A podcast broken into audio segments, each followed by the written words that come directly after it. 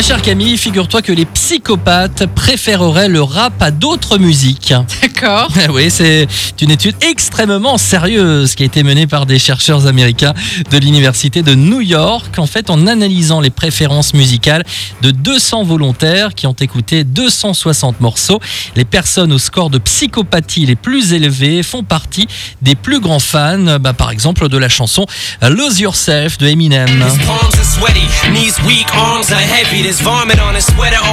En revanche, en revanche, les fans de la chanson My Sharona du groupe de rock The Knack et euh, Titanium de la chanteuse Sia font partie des moins psychopathes. D'accord, ok, bah. Ah ouais. Ouais, c'est. Pourquoi pas? Donc voilà, si vous êtes un gros fan de rap, vous êtes sûrement psychopathe. Moi, je suis très folk. C'est vrai.